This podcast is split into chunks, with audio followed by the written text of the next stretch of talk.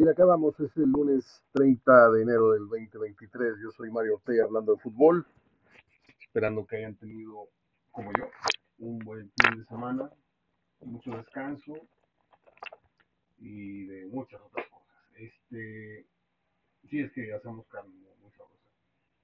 Eh, hoy cumpleaños Phil Collins y cumpleaños un gran actor por el cual vamos a dedicarle un segmento muy especial al final Hablo de Jim Hackman, aquel del contacto en Francia, Jim Hackman de La Jaula de las Locas, Jim Hackman de No Way Out con Kevin Costner, el Jim Hackman de Los Imperdonables, el de Frankenstein Jr., el de Under Fire, Bajo Fuego, eh, un Common Baylor, que es uno de mis favoritas, que va a rescatar a su hijo que había quedado prisionero en la guerra de... Bueno, Voy a hacer un recorrido por sus mejores películas, que no son pocas, y también vamos a hablar un poco sobre Phil Collins.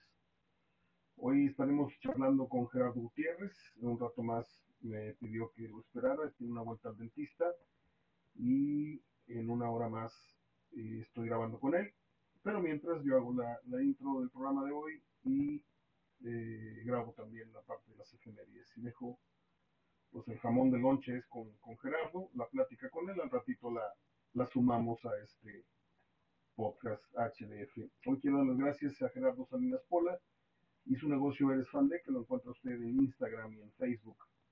Ya le he dicho hasta el cansancio que si usted tiene un compromiso, un cumpleaños, un detallito que tenga que, que llevarle a alguien, compañero de trabajo, sobrino, nieto, yerno, suegro, novio, novia, es que ya no se sabe eh, pues ahí, ahí Gerard tiene todo tipo de, artículos oficiales de Tigres, de Rayados, de América, de las Chivas, relojes de pared, de pulso, carteras del NFL, llaveros, banderines, tazas, tarros, termos, un montón de productos.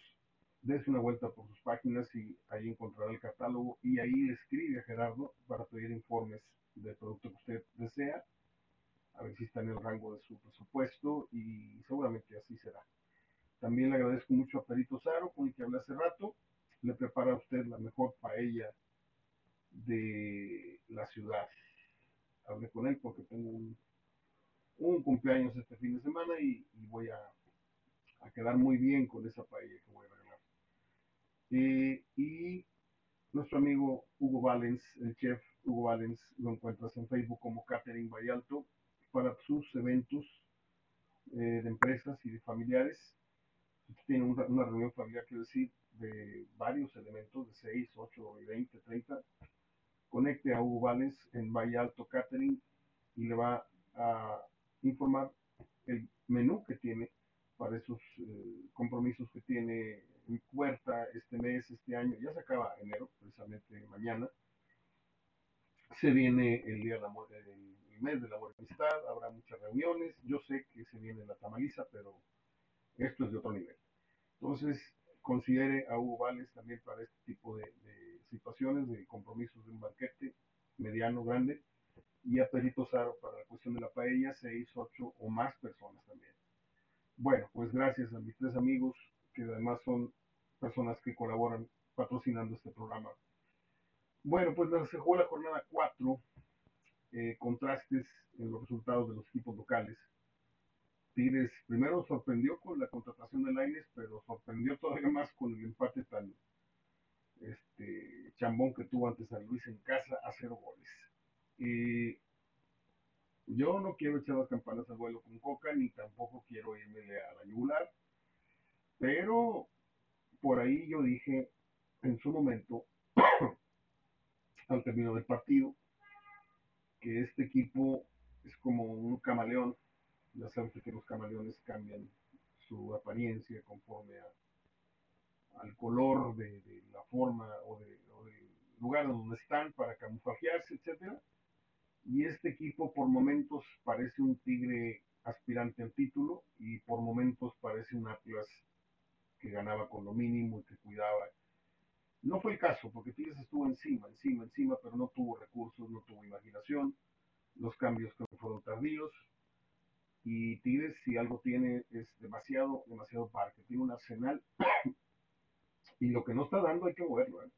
Hay que moverlo porque yo solamente voy a dejar bien claro algo.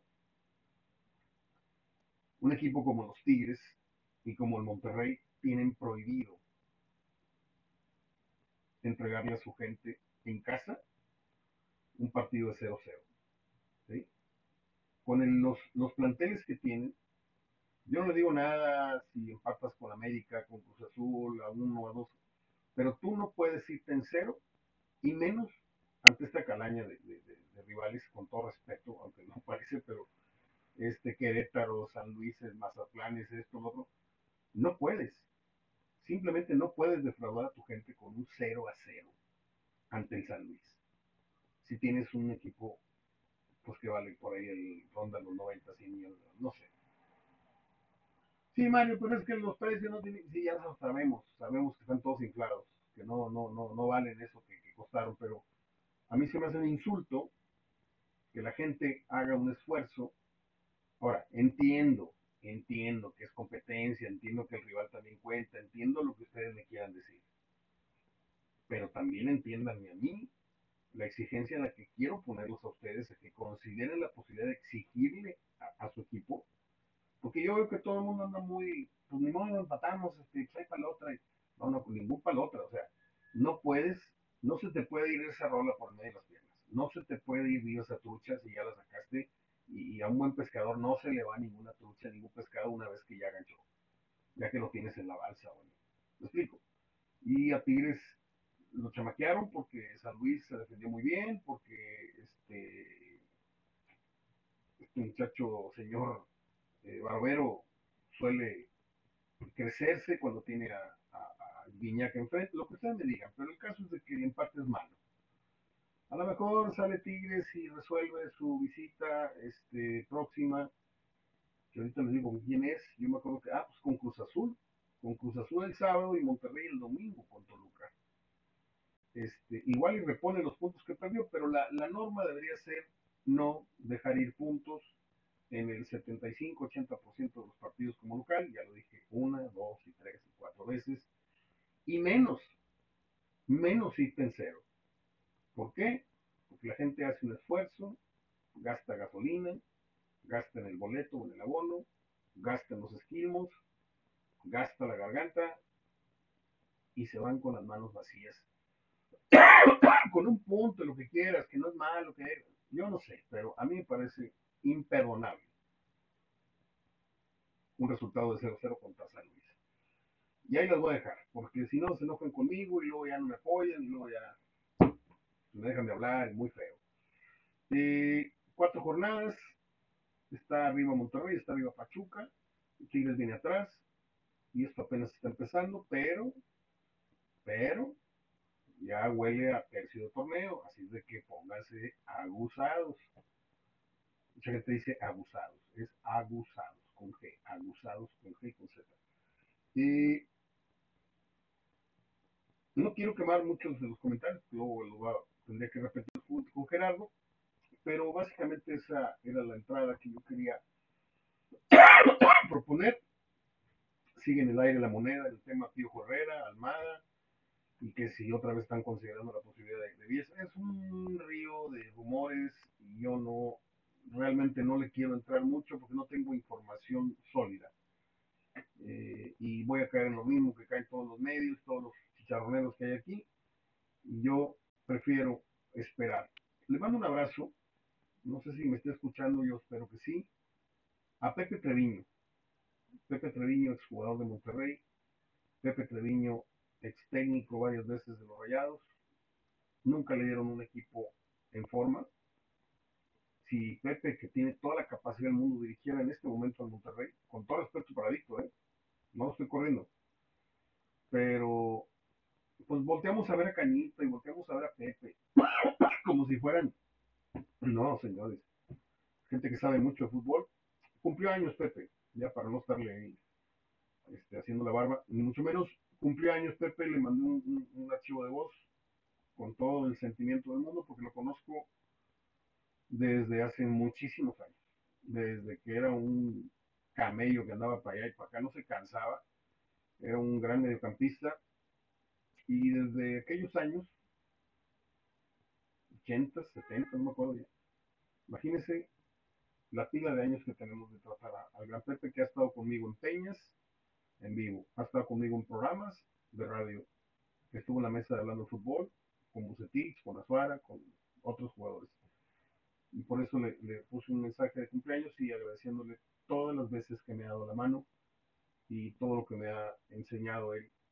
No es mucho, a lo mejor lo que yo les he transmitido de conocimiento, pero lo que yo siento que aprendí de Pepe, muchos conceptos, muchas frases, muchas eh, y pues felicidades. Bueno, vamos con Gerardo Gutiérrez. Usted lo va a escuchar a continuación, pero yo tengo que esperar una hora en lo que llega de la consulta. Mientras déjenme grabarles las efemérides que van después de la charla con Gerardo. Continuamos.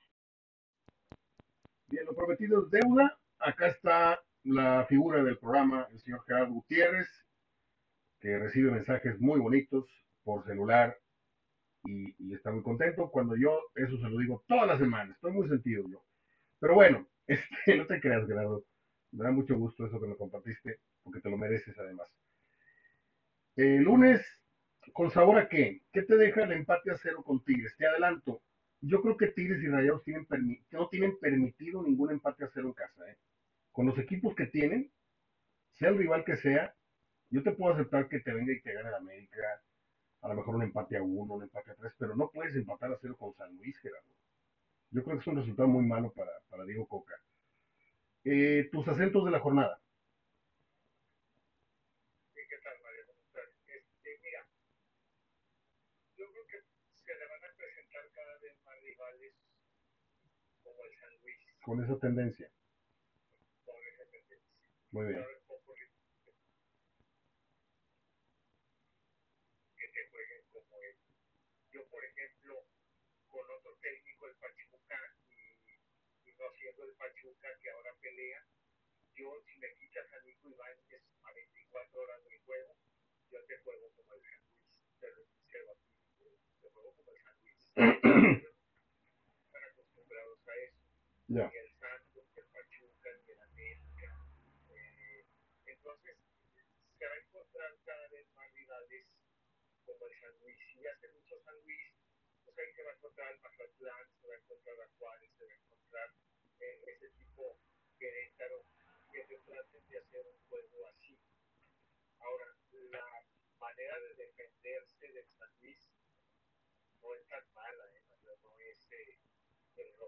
No, no fue el amontonamiento, sí, estamos claros. Fue buscar salir.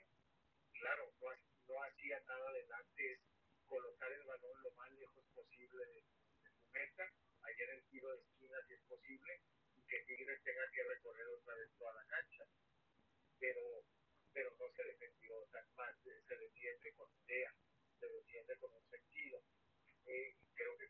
Resultado 0-0 para los jugadores que tienen defensiva, las variantes que tienes en la banca, este, pues definitivamente deja un mal sabor de boca. Ya. Pero, pero las, las, lo que creó Tigres fue importante, o sea, sí, no fueron fallas frente al marco, donde ya tenía más fácil eh, meterla que, echarla afuera. Fueron cuatro remates de final letales. ¿no? Uno de ellos dio el travesaño, picó en la línea, los otros dos fueron unos grandes atajadas de Barovero, y el otro fue el, el famoso fuera de lugar, que vuelvo a cuestionarlo y cuestionaré los dos del Monterrey también. No me gustan esos fueras de lugar, no me gusta que se marquen. Me quita mucho el fútbol esos fueras de lugar por, por medio milímetro, porque tienes el pantaloncillo este, claro, más que otro, no me gusta eso que marquen como fuera de lugar. Para mí es gol. Para mí es gol, este, pero bueno, dentro de las reglas y los lineamientos de ahora, se le anuló. En otras circunstancias hubiera sido como los dos de Funes Mori, este, y no fueron. Pero entonces, Tigres intentó, se esforzó, buscó, creó las mayores y mejores oportunidades, pero lógico, deja para la reflexión y deja mucho trabajo. Deja mucho trabajo a Diego Coca porque va a tener que preparar este equipo para enfrentar siete equipos que le jueguen así, otros siete equipos que jugarle así, eh, que es prácticamente medio, media liga, y, y ahí va a tener que buscar más ideas, más variantes. Si te fijas, Diego Coca no está agotando todos los cambios, está haciendo No. tres cambios, con gente como Córdoba, ahora como Lainez, como el diente que lo ha metido muchos minutos en todos los juegos. Mm. Creo que tiene que buscar esas variantes para, para darle pues, más frescura y otras ideas a la ofensiva. Pero no lo hizo mal, no me disgustó Tigres y, y creo que al menos nomás me quedó, me quedó debiendo el triunfo y goles, pero en, en actitud, en esfuerzo, en oportunidades, en la, en la búsqueda del objetivo, yo creo que hizo su, su trabajo. Dos cosas. No se excedió Tigres en, en los, en el tiro de los centros. Y dos, final, ok, te escucho.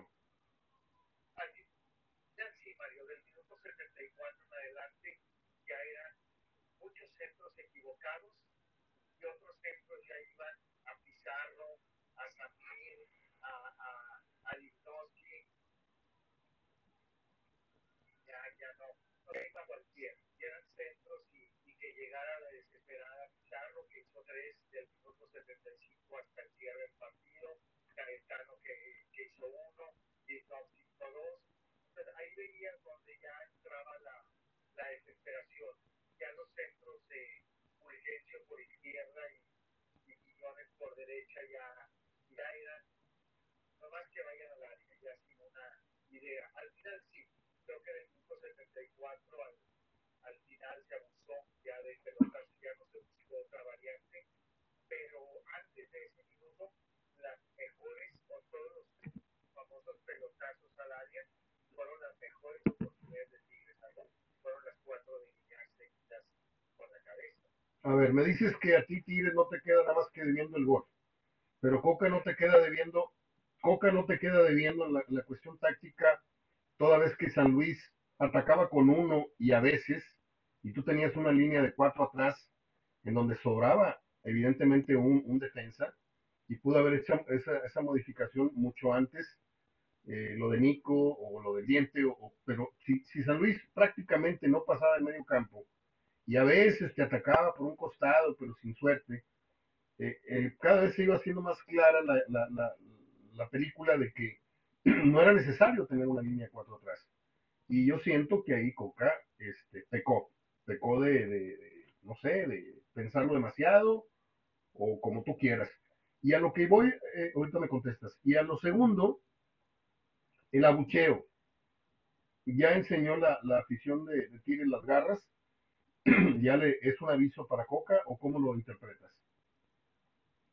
Mira, lo primero creo que lo único que le reprocharía a Coca es eh, que se tardó en mover a Bigón. Creo que Bigón no era para esa posición.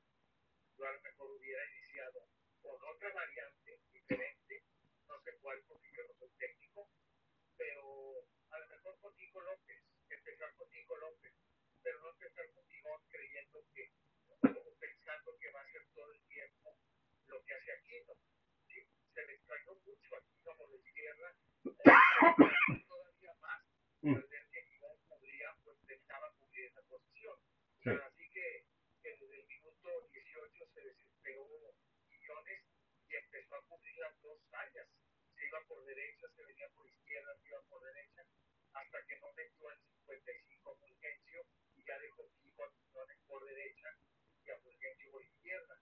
Creo que lo único que le es otro diferente a lo mejor sabes que por ahí Mario Córdoba le hubiera dado más. Córdoba sin ser extremo le hubiera dado más por izquierda Estoy de acuerdo. que ya fue varias veces con Miguel Herrera. Este, pero sería el único, sería lo único de inicio que le, que le ofrecería. Y después ya las variantes que él como técnico para darle más variedad al, pues, al ataque sobre todo, pero, pero creo que no reprocho a San Luis, yo creo que el rival también cuenta, siempre he pensado que el rival vale mucho, y en este caso San Luis no está haciendo con este técnico mal su trabajo, por algo lo han sostenido sin, sin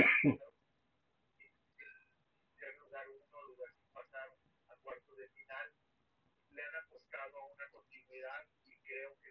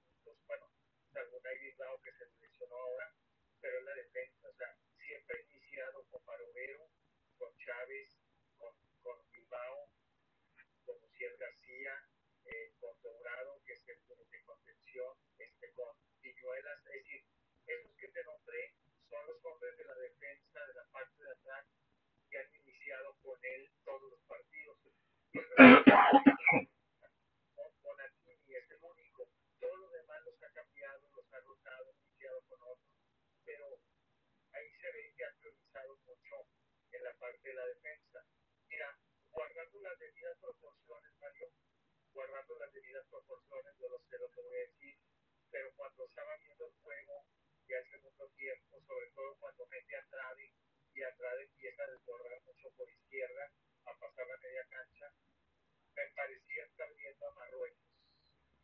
¿Sí? De acuerdo. Guardando las proporciones. Es decir, un Marruecos que no le daba a destruir, se defendía muy bien y trataba de atacar sin grandes recursos, sin tener recursos, apostándole un contragolpe. Me pareció un sistema más o menos similar en lo que intenta hacer el técnico de San Luis. Y las dos atajadas de Barovero, Mando, que, que pues salieron de ¿verdad? Digo, qué bueno por él, por el portero, pero, pero realmente los, los remates de Guiñán fueron letales, fueron a gol, pero pues realmente este, pues estaba en su noche, ¿verdad? Este, yo por eso digo que ojalá no haya más resultados como este, menos de local, estoy de acuerdo contigo, pero a veces son accidentes.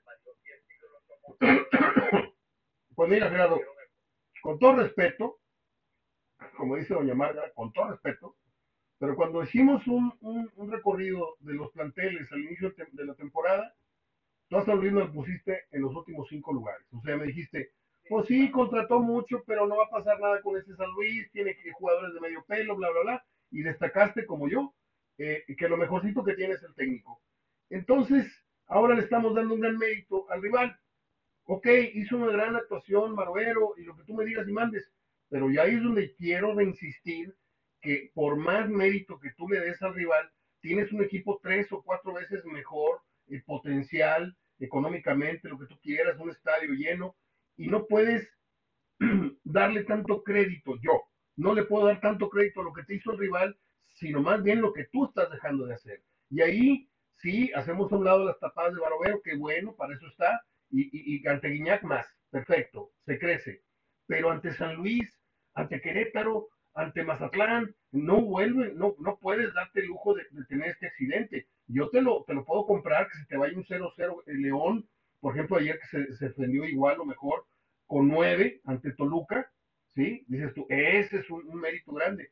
Pero si, si desde muy temprana hora el San Luis te avisó que de la media cancha para adelante no traía nada, pues tú como técnico tienes que mover el, ratón y decir, a ver, piénsale, piénsale, ¿cómo le hago? Y ahí es donde dices tú, era, era este Córdoba, o era el diente, o era el otro, o meter a Nico más temprano.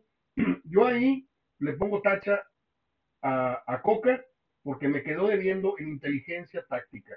Y le doy su mérito a San Luis que defendió con uñas y dientes este, ante un rival sumamente superior. Bueno. No lo veo, se lo sostengo, no lo veo en los primeros 10 lugares. No, de acuerdo. Pero no lo veo. A lo mejor, mira, ahorita ya califican casi todos. Sí, sí. A lo mejor le meten 12.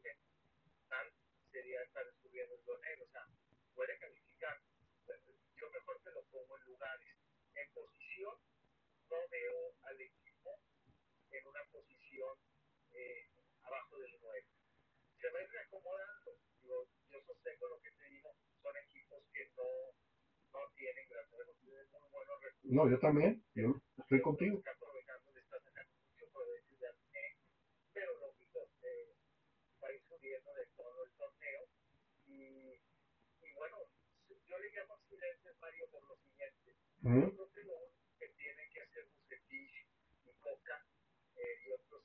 los expertos dos darse cuenta que estos equipos, como ya hicieron los malos de la película, los feos de la película, les van a jugar por todo.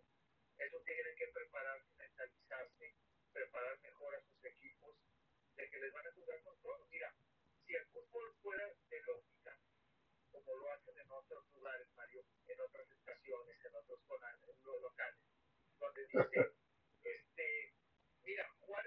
metió tres al Tijuana, entonces tú le tienes que meter seis. ¿sí? Este, sería muy fácil. Entonces el fútbol no es esta lógica. Ves a la América con Puebla en su cancha en el Azteca, le empata dos. ¿sí? Y luego vamos a Puebla, Puebla, donde es fuerte, eh, una cancha difícil para el Monterrey, la altura, el clima, ¿verdad? y Monterrey le gana. ¿Sí? Y luego en América, en su misma cancha de la Azteca la semana, le mete seis al Mazatlán. ¿sí? Entonces, en, si el fútbol fuera de lógica, de acuerdo a la posición que vas, como tuviste el anterior resultado, mira, le metieron a la peor defensa 10 goles, entonces tú ves cómo es la mejor ofensiva, este, le vas a meter 15, pues sería muy, muy aburrido. Y yo creo que cada semana se dan este tipo de resultados este, inesperados, porque cada semana se dan resultados. Y, y, y en unos casos, pues puedes calificarlo como accidente. Y máxime tratándose de, de inicio del torneo, máximo. Al margen que no te quito lo que está diciendo, estoy de acuerdo contigo, en que esa es la parte de tarea que tiene Diego Boca. ¿sí? De acuerdo. No es quedarte tranquilo. Ya, mira, me esforcé, el equipo jugó como jugó con Pachuca y Santos, intentó crear oportunidades. No. ¿Qué vas a hacer cuando se te presenten seis rivales como estos, que se te van a seguir presentando? Ok. ¿Y del abucheo qué me dices? ¿Es un aviso o no es un aviso para Diego Coca? No, Mario, este, el abucheo es gente poco conocedora, discúlpame, Mario, que se va a tomar cuatro cinco cervezas, están en su derecho, No, pues abuchearon como 20 mil no conocedores entonces. por no conocedores, definitivamente. Como que también hay Ajá, malagradecidos, ajá. como malagradecidos, porque en otras plazas van y les ponen basura, les plantan basura de, de planteles, y ahí está la gente y está aplaudiéndoles, y está con ellos. Y acá te paran unos equipazos, unos equipazos que te paran, y ya por un resultado que la buchean. Y que los pagas.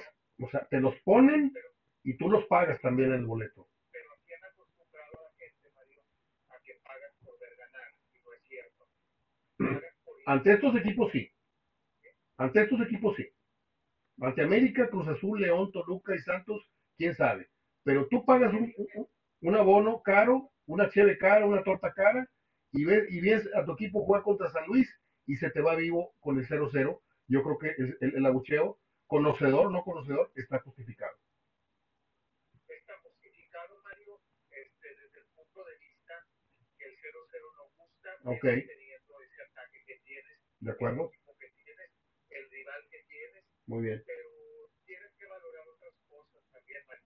De acuerdo. La gente tiene que valorar esfuerzos y, y entrega del Sí. equipo. Y, y, y yo creo que el equipo como jugó Mario está más cerca de, Del de éxito que. ganar uno de cada 10 partidos y, de, de- y ni siquiera perder y de empatar dos.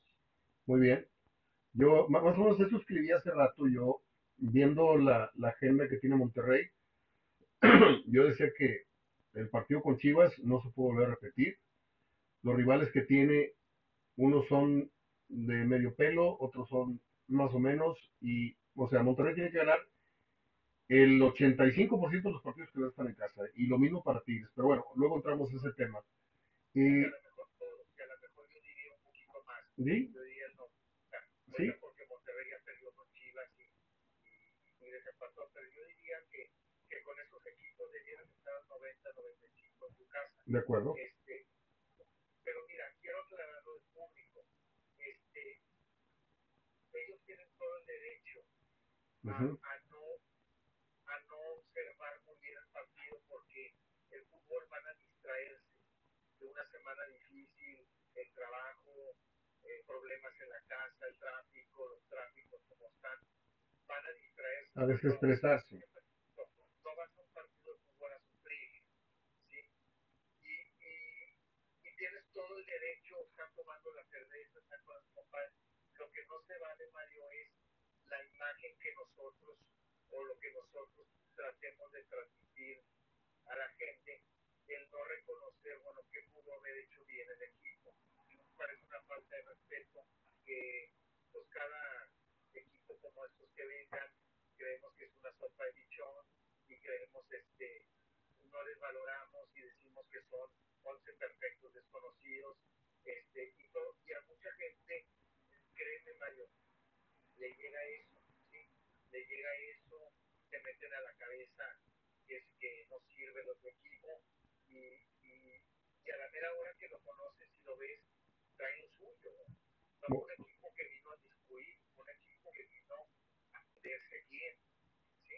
que no guste a mí no me gusta a mí no me gusta ver un equipo aunque sea un arte que se defienda bien me gusta ver equipos que, propongan equipos que con sus recursos busquen algo este, no me gusta ver equipos pero pero bueno hay equipos que, que los arman con esas con esos recursos y técnicos que le sacan provecho a esas a esas armas o esas estrategias Fíjate, nada más para cerrar esto, y si quieres réplica te la doy. A mí me deja pensando y me deja un poco con una mueca el accionar de Diego Coca, porque el San Luis era el Atlas que él dirigió hace dos años. Un San Luis, antes de ser campeón del Atlas, jugaba al golecito y a cuidarlo, o a cuidarse que no te golearan, o a... Entonces, si viste un espejo en la otra banca y no te, vi, no te viste reflejado de cómo jugabas tú en ese entonces, y cómo ahora que tienes este equipo, pues eh, debiste haber pues, mimetizado un poco, este, pensado cómo eras antes y, cómo ah, podían abrir tu equipo siendo Atlas, cómo perdiste partidos estando acorazado. O sea, yo le di vueltas al tema y iba muy bien Coca, iba muy bien. Yo siento que este es un retroceso. A lo mejor accidental, a lo mejor no sé qué. Mira, si hubiera perdido Tigres con América aquí en casa, hubiera perdido con Santos, hubiera perdido yo diría, pues sí, un día te van a venir a torcer el hocico, no hay problema. Pero, insisto, yo vi muy mal el, el, hecho de que empates con San Luis en casa. O sea, yo puedo entender que el rival también juega, puedo entender que no son tan malos como dijimos al principio que, que iban a hacer el torneo, y la verdad, pero yo creo que no hay que darle tanto mérito al rival, hay que pensar más en qué es lo que dejaste de hacer con un rival que estaba prácticamente patas para arriba. Eh, Monterrey cumplió el pronóstico tuyo y mío y fue y ganó a Puebla, Gerardo. Sí, sí fue ganó en una cancha que se le estaba presentando igual de difícil, si no por cuestiones del rival, a veces cuestiones de circunstancias propias, como se le estaba presentando ahora con ese sí, ¿no? error de, de entrada, y luego las dos goles anulados por por un cuarto de milímetro de Funes Mori, que uh -huh. nadie reclamó, Mario, nadie reclamó ni los rivales ni nada, pero luego ya ponen la cuadrícula en las cámaras y, y se lo anulan y le quitan lo, lo emocionante y lo festivo y lo, lo, que debe ser la esencia del fútbol. Pero bueno, los anularon. Este, sin embargo, con eso demostró Monterrey que estaba más cerca de, de lograr el grupo y al final qué bueno que se le dio en el el marcador, que bueno que lo que hizo pudo reflejarse después para, eh, para con los goles, ¿verdad? que se le dieron con, con, estas oportunidades que tuvo. Después de dos jugadores, uno de ellos que era el que más mal estaba jugando, que era Ponchito, era, era el bigón en ese momento que viaja en Tigres, este, muy mal, yo creo que era de los que más mal veía yo este, en este juego y otro que nada más eso le faltaba para, para demostrar el buen inicio mismo que está haciendo, lo que está haciendo las cosas. Como es aquí, le faltaba el gol, le faltaba el gol y después de 12 partidos de, de buscarlo, de no conseguirlo, de jugar y no, lograrlo, pues ahora lo hace ¿no? y gana con esos goles levantándose de ese, de ese error muy grave de entrada. Te voy a preguntar algo que parece chiste, pero no es chiste. ¿Tú, ¿Tú tienes algún contacto con alguien en la FIFA? No. Porque, porque yo tengo presupuestado un viaje a Europa este año, ¿no? Y quiero darme una vuelta otra vez a, a, a Suiza. No fui a la FIFA ni nada la vez pasada, se me olvidó. Andaba yo en otros asuntos. Pero yo tengo bajo el brazo un amigo que es publicista, me hizo favor de, de diseñarme cosas que le dije y es, tan, es, es como la tabla del 2. Es tan sencillo resolver el tema del offside. porque si el nuevo criterio que yo propongo partiese de la premisa de estamos parados en el mismo lugar, pero una parte de mi cuerpo está adelantada, si mi pie coincide con tu pie, es decir, si estamos pisando sobre la misma zona, ¿sí? Ya no existe offside. Si mi cabeza va adelante, si mi codo, si mi pirinola, si mi pecho, si el pelo del bigote, ya, ya no es offside, porque estamos partiendo de la misma. Ya si yo tengo el mérito de adelantarme y pegarle con la cabeza o pegarle un rodillazo al balón, ya no debería ser offside, Gerardo, porque le están, están matando al fútbol por cosa de micras, por cosa de milímetros, como bien dices, como si estuviera el horno para bollos. A esta liga le hacen falta goles y los pocos que hay, el bar te los quita por cosa de nada. Entonces, digo yo, a lo mejor no soy el único en el mundo que está pensando que esta innovación pudiera ser o pudiera venir en camino. Pero si tú y yo estamos parados sobre una línea imaginaria en el pasto y una oreja o el copete o el gallo que tengo aquí en el remolino aparece en la línea esta electrónica como adelantar, no me puedes anular el gol por eso. El, el offside antes tenías que estar claramente adelantado del último defensa, porque antes era tener al defensa y el portero adelante de ti si no offside, ¿no?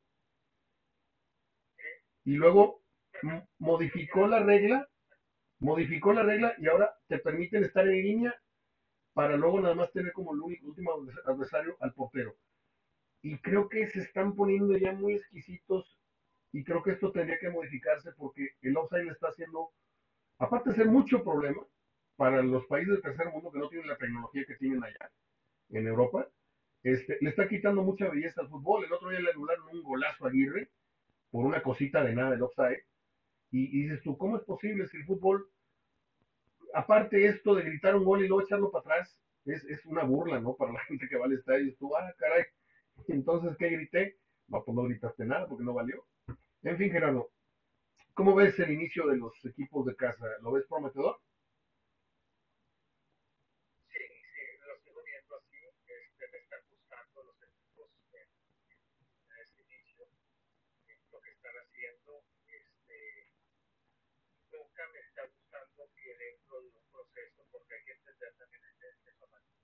Siguen un proceso de equipo, ¿sí?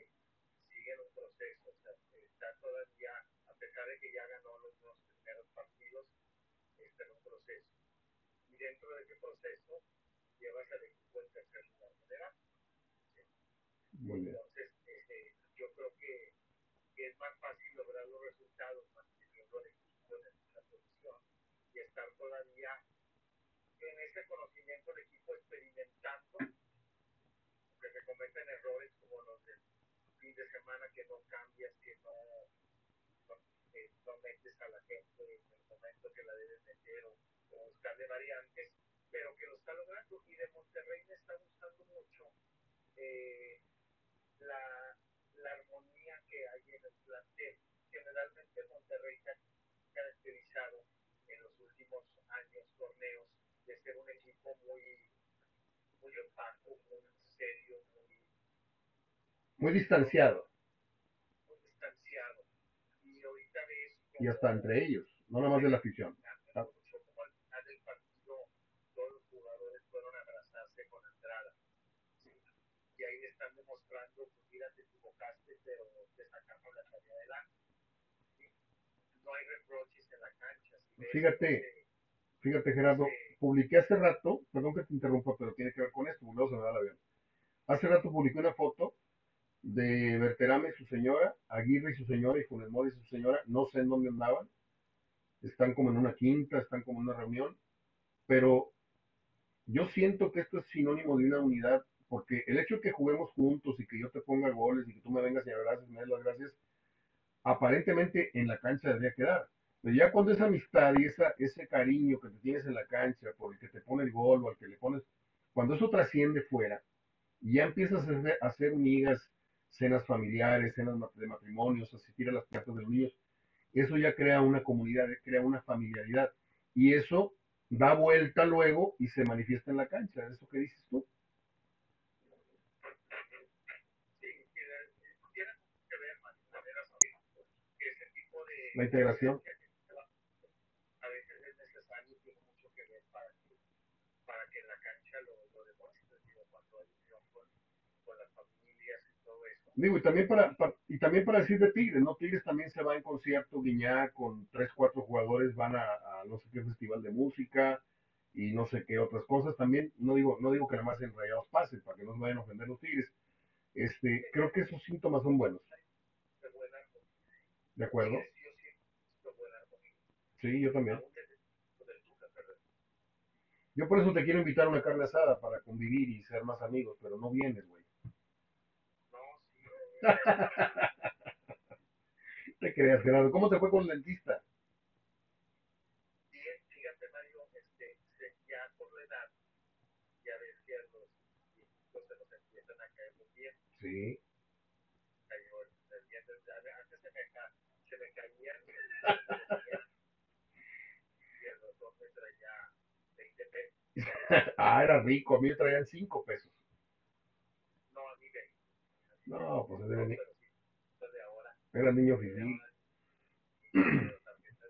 No, y espérate, al ratito se te van a caer los calzones, porque los calzones, los resortes de los calzones ya cuando está uno viejito, se aguadan. Entonces, ahí anda uno jalándose la, la pijama y los calzones para arriba.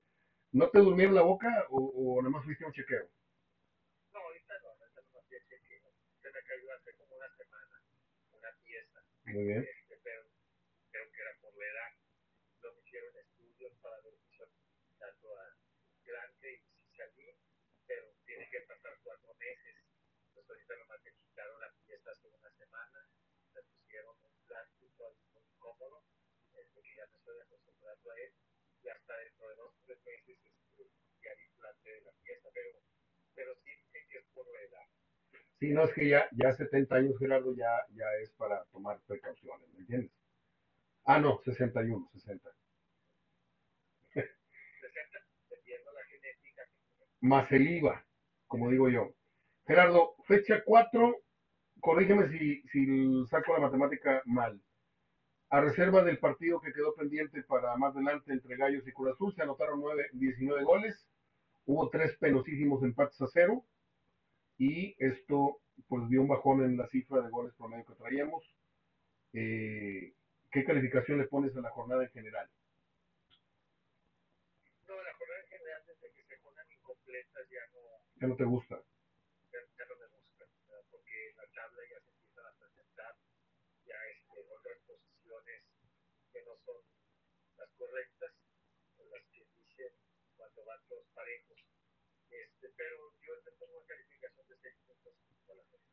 Mira, yo sé que el 6-0 es muy llamativo, pero si no fuera por esos últimos 15 minutos del Toluca León, yo hubiera bostezado toda la jornada. Claro, el Monterrey también tuvo sus momentos buenos, el triunfo también da, da alegría acá, pero lo- lo- la emoción que le puso aparte Raúl, Párez, Raúl Pérez a los últimos 10 minutos y el agregado del Toluca León fueron como de liguilla, ¿eh? me encantó ese, ese momento y aparte ese señor no todos están hechos para narrar un partido de fútbol, porque hay quienes tienen la voz muy delgadita, hay quienes tratan de impostarla, hay quienes tratan de, de uh, con frasecitas, que la alfombra roja y caravana, que con vida y no mosquee, no quiero atacar a nadie, pero el señor no tiene poses, lo único que tiene es un timbre de voz y una voz muy futbolera, y a mí me emociona mucho escuchar a Raúl Pérez cuando el partido lo ayuda. Y por eso yo dije que es la mejor carta que tiene para la narración Televisa. Y, y ahí no me mueve nadie. ¿Algo que quieras agregar, Gerardo? yo contigo me gusta mucho. Fíjate que voces como la de que, de veras muy futboleras, no las veía desde, eh, desde, desde los 70. Sí, sí. Ándale, me leíste el pensamiento, Guerrero Ayala. Y te voy a decir otro que es muy bueno. El otro que es de Guadalajara, saludos, eh, Tirado. José Luis Tirado, algo así. Tiene una velocidad y un buen timbre de voz. Me gusta, me gusta. Pero eso de que, bueno, mejor ya no digo nombres, porque luego van a empezar los chismes y que yo dije y luego le van y le dicen al otro. Y yo tengo respeto por dos, tres amigos aquí que, que se dedican a eso. Bueno, por uno. Este, y no quiero que sean los malos entendidos, pero para mí, en mi gusto, Raúl Pérez es el, el Gerardo Peña de hoy, es el, el que dijiste ahorita, el señor este Guerrero Ayala, este, También aquel que existía, que murió en el terremoto Fernando Luna, ah, Ferna- eh, Fernando, el que murió en el terremoto, ¿sabes quién fue?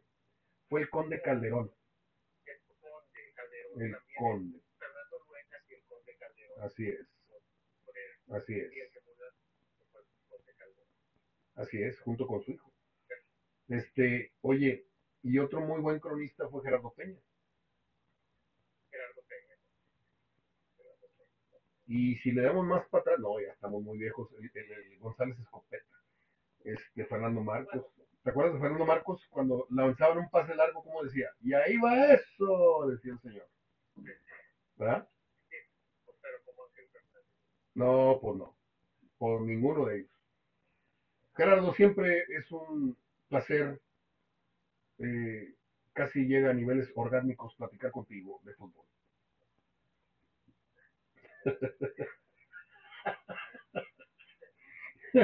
Me encanta hacerte reír, güey, porque eres muy serio. Necesitas disfrutar más la vida, güey. Nada más andas pensando en números y en- en recibos y la pizza y los empleados. y los... Necesitas reírte un, un poco, Gerardo. Te mando un abrazo y todo mi cariño, güey.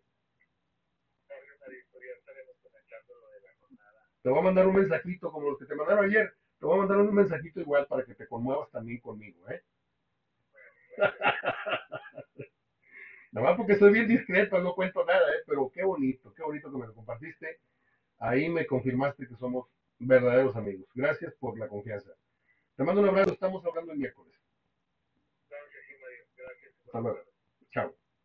Mi amigo Gerardo Gutiérrez, que lo quiero muchísimo, más de lo que él se imagina, es una persona buena, es una persona de esas que le das gracias a la vida el habértelo topado.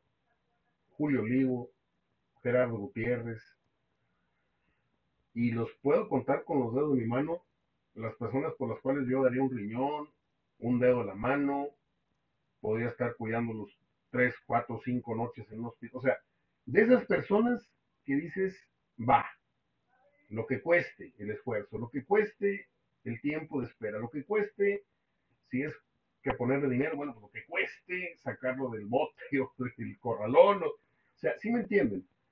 Eh, lo quiero dejar bien claro, porque con la edad uno se va haciendo menos miope, va viendo con más claridad la vida y le vas dando el justo valor a las cosas y a las personas. Y, y si usted tuviera, posi- es más, vayan, vayan a la, a la pizzería Gerardo si lo quieren conocer. A lo mejor le falta un diente, pero es muy buena persona. Ya cuélgale tú, no estés oyendo. Adiós. No pensé que ya había colgado Gerardo. Este, así empezamos el lunes. Vamos a ver cómo nos va el mañana, porque los martes ya les dije son días bastante chambones. Y, y tenemos la, la baja eh, provisional de Sergio Verdirame. No he podido entablar comunicación con varios pendientes que tengo, que es eh, la incorporación de Manuel Manso, la entrevista con el Gallo Jauregui, para que nos hable del Alacrán, y la entrevista con Lupita Jiménez, que es la hermana del Alacrán.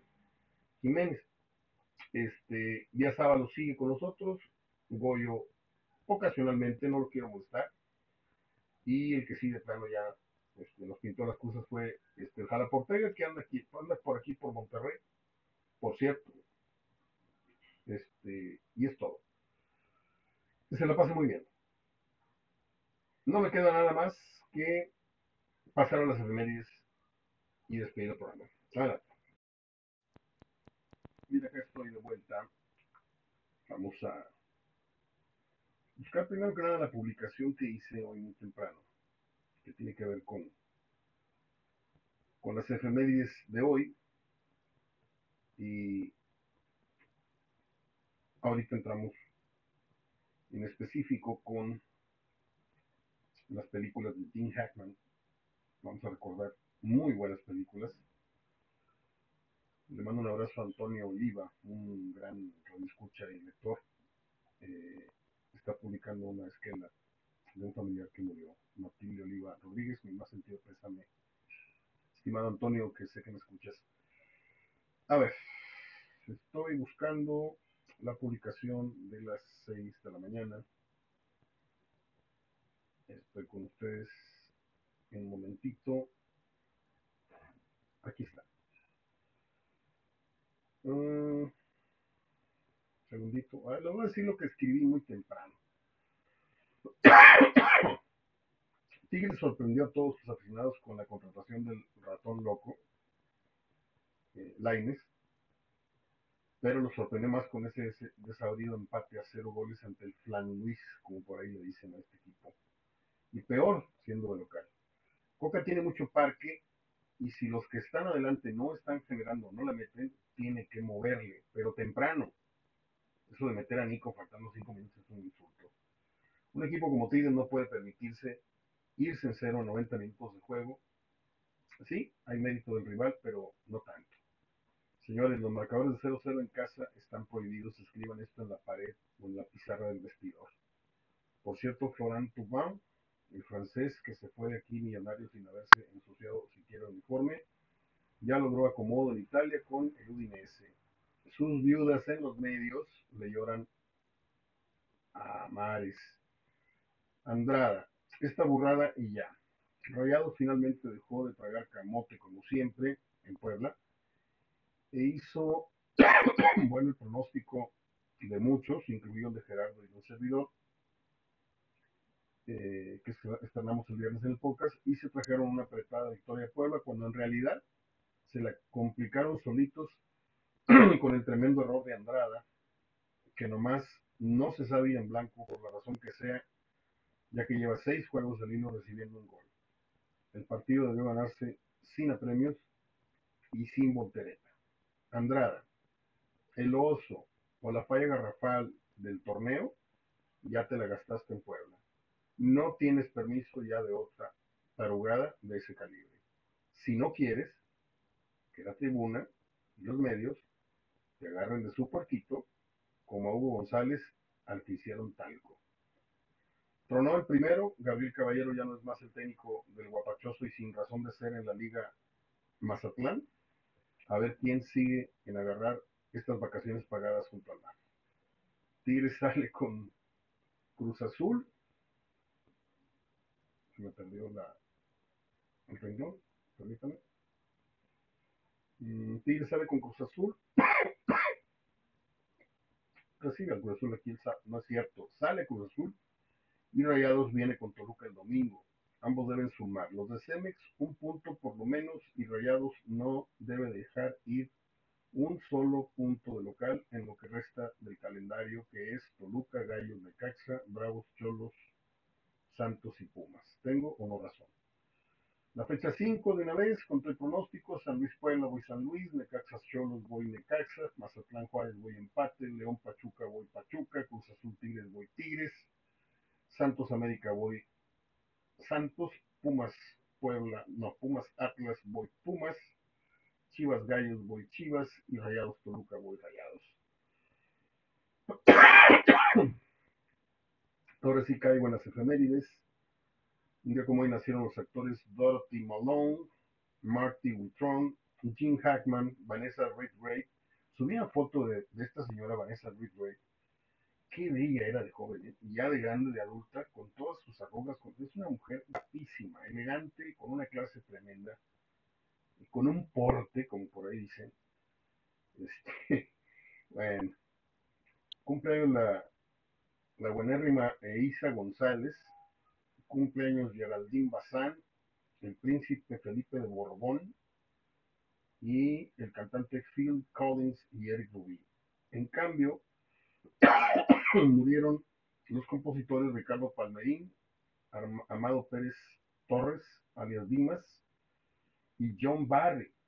John Barry es este señor que es un genio, porque le puso música a un sinfín de películas, y yo ya lo he dicho N veces, perdónenme que sea tan a veces tan repetitivo, yo lo sé, pero no toda la gente escucha todos los días el programa.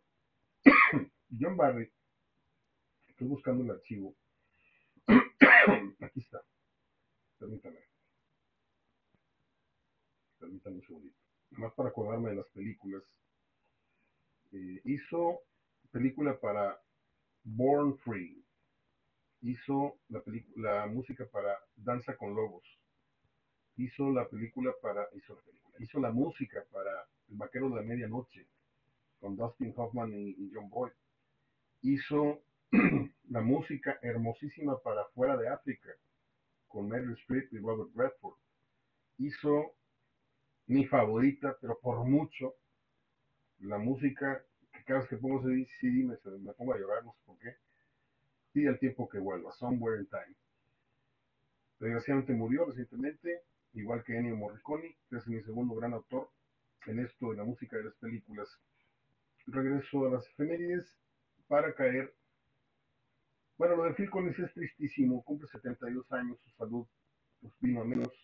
Yo ya les conté que hace unos años, este, mi expareja, yo vivía en México un tiempo, iba, venía, estaba yo allá tres semanas, me venía una semana, me regresaba. Y cuando yo regresé a México, mi expareja tenía boletos para ir a ver a Phil Collins y dije, no, ¿sabes qué? No voy. ¿Cómo que no vas si te encanta? Le digo, sí, pero ya no. Este, y la razón es porque ya estaba muy, muy mermado de salud como yo. Este, y ya estaba dando conciertos sentado. Cuando aquí nosotros vimos correr de lado a lado en el, en el auditorio Coca-Cola a Phil Collins con su Seriously Live eh, Tour, que es lo más grande que, que, que le he visto divertidísimo. Lo encuentran en completo en YouTube, ¿eh? Si lo quieren revivir. El tema es que no fui a verlo. Y, y luego se le vino más grave todavía sus, sus, problemas de salud. Casi no se mueve. Y, y una relación muy tóxica. Hola. Eh, lo dejó en la calle. Lo dejó en la calle igual que Robert De Niro. Le quitaron muchísimo dinero. Bueno, qué triste hablar de esos temas, ¿no? Gente que uno admira y uno piensa que tiene la vida. No, no tienen nada. Nada resuelto en estos días. Voy con Jim Hackman. Les dije. ¿Dónde están las películas de este güey? No se me vayan a perder. O sí se me perdieron. Quiero decirles que se me perdieron. No sé por qué. Yo las tenía aquí muy en orden. Aquí están, aquí están. A ver, vamos a ver cuántas de las muy buenas y no pocas películas que hizo este señor habrá ido usted a verlas al cine o las ha visto en televisión. Contacto en Francia, de 1971, que fue la que disparó su gran carrera.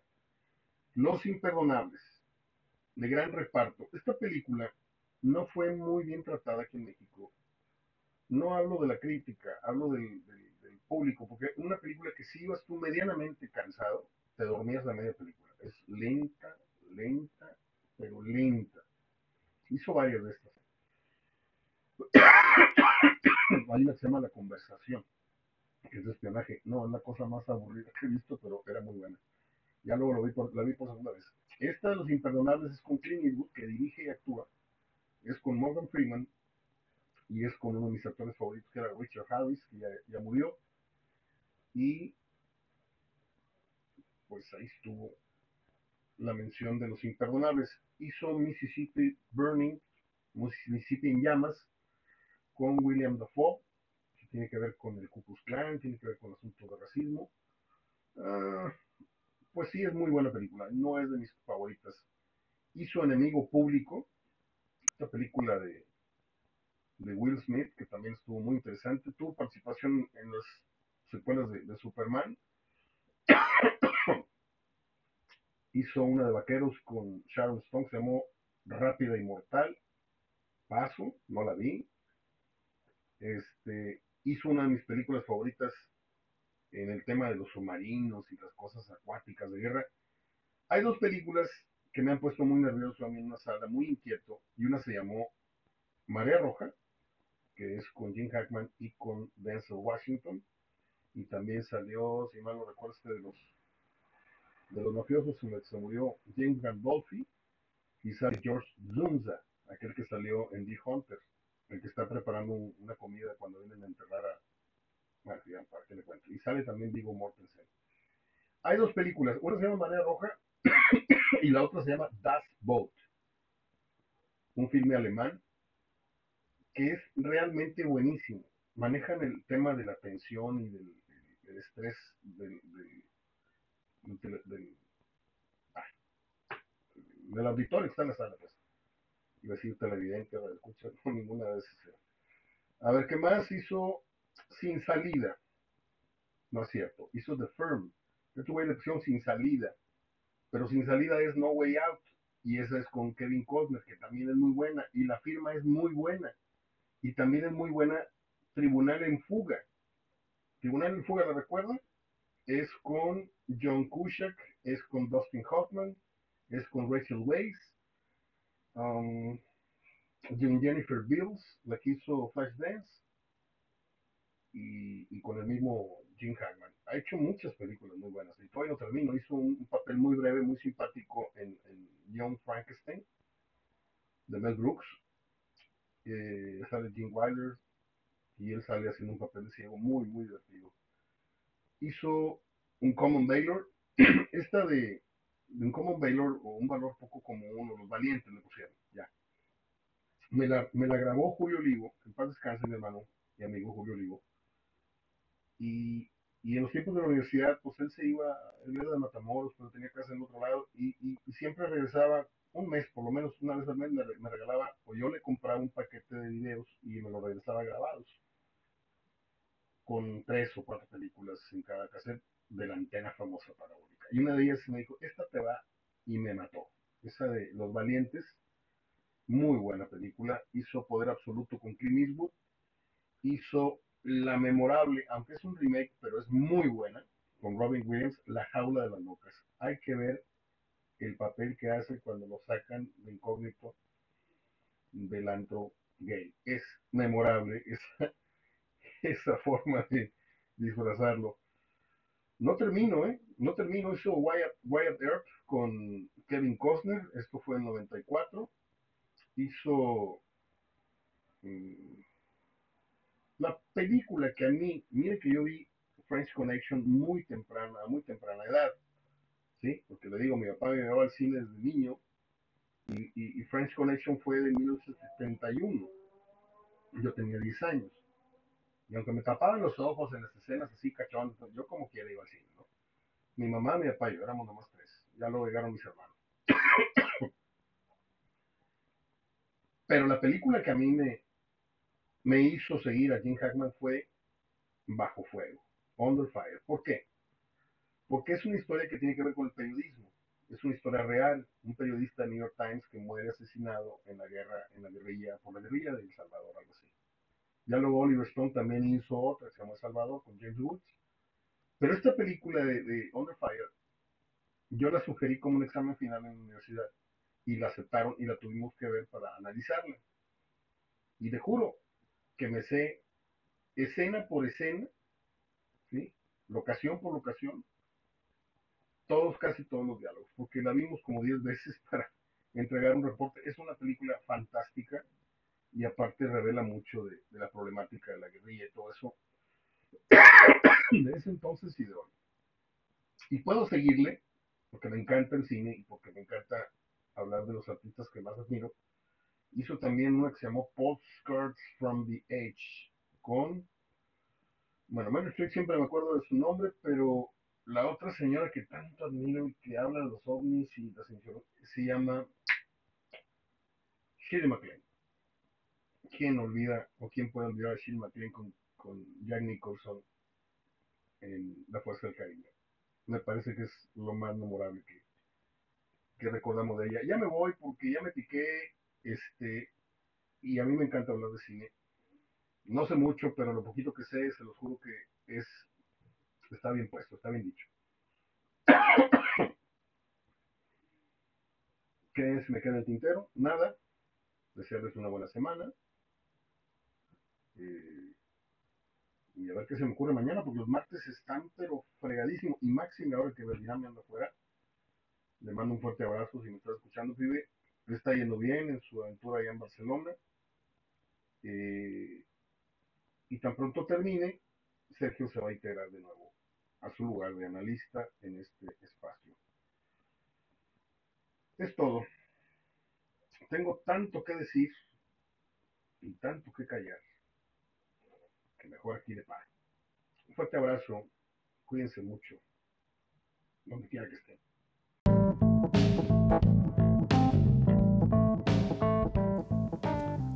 Bueno, aquí vamos. Es el martes 31 de enero del 2023. Yo soy Mario Ortega hablando de fútbol. Ofreciendo antes que nada una disculpa por la porquería de audio. La calidad del audio del programa de ayer fue bastante mala. Hubo una falla técnica y creo que fue mi culpa. En fin, no ahondaré en detalles. Hoy ya hice varias pruebas y creo que estamos saliendo con el audio acostumbrado. Antes de iniciar, quiero agradecer a Eres Fan de, la tienda de todos los fans, que está en Instagram y está en Facebook, de Gerardo Salinas Pola, en donde tiene para usted los artículos promocionales oficiales más bonitos que usted pueda encontrar aquí en Monterrey y a precios bastante razonables. También a mi querido Pedro Saro, al que le mando un abrazo, igualmente a Gerardo, que le prepara a usted, de hecho, ayer lo comenté, tengo un encargo para el próximo sábado, tengo un cumpleaños muy importante, las fechas, una de las fechas más importantes que tengo yo para celebrar con alguien es el próximo sábado, 4 de febrero.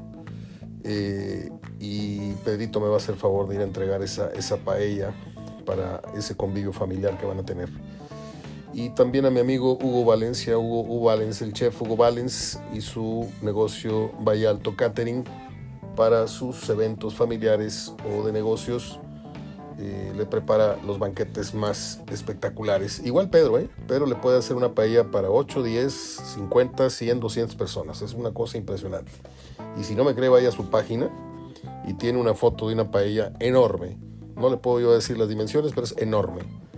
Entonces estos dos cocineros de diferentes rubros, yo los recomiendo ampliamente, además de que son mis amigos, no solamente porque son mis amigos, sino porque he probado su cocina y vale la pena. Lo mismo con Gerardo, está en su negocio y tiene una variedad impresionante de artículos. Y le repito, a diferentes precios y bolsillos, al alcance de todos puede haber un souvenir de Tigres, de Rayados, de los Sultanes, de Real Madrid, del Barcelona, de, se tiene de todo.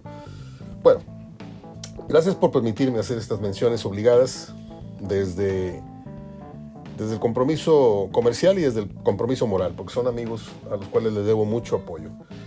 Bueno, se acaba de llevar al cabo la famosa conferencia en la Federación Mexicana de Fútbol, en donde John de Luisa y Miquel Arriola acaban de poner su carota para dar o rendir cuentas, supuestamente.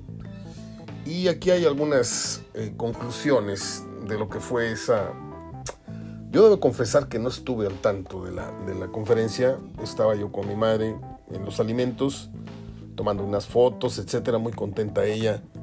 Este, y me olvidé, me olvidé totalmente del fútbol un rato. Este, pero me conecto y encuentro el video, ya lo publicamos y encuentro un resumen de lo que fue la ponencia de estos hombres. La Federación Mexicana de Fútbol y la Liga MX reconocemos, dice, diversas problemáticas en el fútbol mexicano, evidenciadas a partir del desempeño de la selección nacional en el Mundial de Qatar 2022 y del diagnóstico que se presentó que resolvemos conjuntamente lo siguiente. El día de hoy la Liga MX anuncia el siguiente paquete de reformas estructurales al fútbol mexicano que marcan un antes y un después en el desarrollo deportivo y que será presentado en la Asamblea de Dueños de mayo de este año. En base, yo sigo pensando que le dan muchas largas a esto, hasta mayo. Esto, esto requiere de, celeridad, requiere de, echar, de echarle todos los kilos y no estar ahí con procesos de 60 días, espérame tantito, te voy a avisar en 60 días y luego vamos hasta mayo. No, señores, es una reunión urgente, vénganse de donde anden, de Acapulco, de Cancún, de Dubai, vénganse un día, pum, y resuelven. Eso de hasta mayo a mí, esas cosas me, me fastidian bastante, que, se hagan los, los importantes eh, cuando hay temas más importantes que ellos. Con base a este planteamiento, sigue diciendo el escrito de la federación, pasaremos a una realidad totalmente distinta y positiva en el fútbol mexicano. Achis, achis. Eso es mío. Eh, pasaremos a una realidad positiva en el fútbol mexicano, ya que fortaleceremos tanto la estructura de nuestros equipos, las reglas de competencia y la selección nacional para maximizar nuestras oportunidades de cara al 2026. Los temas son los siguientes. Repechaje. Eh, el efecto directo que tendría la eliminación del repechaje que se va es elevar el nivel de competencia. Son unos brujos estos, son unos super sabios. El tema siguiente es extranjeros en la liga. De 8 van a pasar a 7. No, pues wow. Seguirá habiendo 4 mexicanos nada más en la cancha. Bueno. Pero ahí van, ahí van, más o menos este, con esto le quieren dar una chupaleta a la, gente, a la opinión pública, que, son más sabios que ellos y, menos, ellos van por el dinero, lo sabemos, entonces están como queriendo ceder un poco, ¿sí? Eh, todo esto que están corrigiendo son voces a gritos durante los últimos años que hablan de la mediocridad que genera el repechaje, que hablan de la mediocridad del sistema de competencia que ya no solamente el repechaje, sino la liguilla en sí, ya es eh, agregarle mediocridad, porque no estás premiando al campeón de un torneo de 17 jornadas, sino que además tiene que refrendarlo, y ahí muchas veces no arrojó al campeón. Pero viene lo bueno, ¿eh? Viene lo bueno a continuación. Ascenso y descenso, este, pues eh, está en, veremos. Más adelante. La multipropiedad, este, mm, sí, va a desaparecer, pero yo les aviso cuándo. más, más chupaleta, ¿no? Más atole con el dedo. Campeones, eh, ¿cómo dice? Campeonato largo con dos liguillas. Ándale, aquí está el, el jamón de lonche. O sea, para mí esto es lo más importante. Porque terminan por reconocer, pero sin ceder todavía, porque el torneo corto no desaparece, pero al final reconocen que no están premiando al verdadero mejor equipo, ni de un torneo cortito, ni del torneo, ni del año futbolístico. ¿A dónde voy? A que tú puedes ser campeón del próximo torneo corto y tú puedes caer en tercero o en cuarto o en segundo y esos puntos se van a sumar con los del siguiente torneo, en donde puedes ser campeón, subcampeón, pero si en la suma de los puntos del año futbolístico fuiste el primer lugar, vas a ser el campeón de un torneo largo o del año. Entonces, regresan y a la vez no, porque no conceden, no, no, vaya, no aceptan. No aceptan, pero a la vez están queriendo encontrarle, eso sí, ¿eh? son buenísimos para hallarle eh, la vuelta a las cosas. Y sigue habiendo torneos cortos, pero vamos a dar un premio al equipo que más puntos hizo. O sea, finalmente ese va a ser el mayor premio. Desde ahorita les digo, desde ahorita se los digo, mi postura ante estos cambios, en este en especial, es que para mí va a tener más valor desde ahorita, bueno, desde que entre en funciones esto, la justicia. ¿Y la justicia cuál es? Que si no va a haber justicia en un torneo que tiene liguilla, porque no la hay, a menos de que el primer lugar gane la liguilla, ahí sí voy a decir ganó el mejor, Dos veces ganó el mejor en el torneo regular y en la liguilla, pero al no ver, por lo general, justicia en estos, en estos torneitos cortos, sí la habrá. Y creo que ese trofeo debería ser superlativo con respecto a los de los torneos estos de llavero, que son los torneos cortos, los torneos de, bolsillo, como les digo yo. Y ahí sí deberían de exaltar con mucho, mucha notoriedad al equipo que logre otra vez volver a ser el campeón de los años mozos, de los años buenos del fútbol mexicano. ¿sí? Al Cruz Azul, que fue una, dos y tres veces campeón durante un año, que son seis tornos cortos. ¿sí? Al Cruz Azul, que fue cinco o seis veces campeón entre el 70 y el 80, no me acuerdo, cinco o seis. O sea, esos eran campeones y no tarugadas. ¿sí? Creo que el trofeo debe ser más importante y más alto y de mayor calidad y a ver si le echan ganitas para, el diseño que, estos trofeitos que entregan en los tornos cortos. Eh, exportación de jugadores. La estrategia conjunta será con los clubes y la Federación Mexicana de Fútbol para incrementar la exportación de jugadores jóvenes en el extranjero. Muy bien. Campeonato largo con dos liguillas. Qué interesante. Así se lee, ¿eh? Campeonato largo con dos liguillas. Finalmente han dado su brazo a torcer. Pero, nada más no me lo tuerzas mucho, porque ya se vi a lo que querías pero dame chance de que siga habiendo liguillas. Ahora, ayer publiqué, no sé si fue ayer o fue hoy por la mañana, este, déjame buscar la estadística que tiene que ver con las entradas a los estadios. Otra vez estoy sobre eso. ¿eh?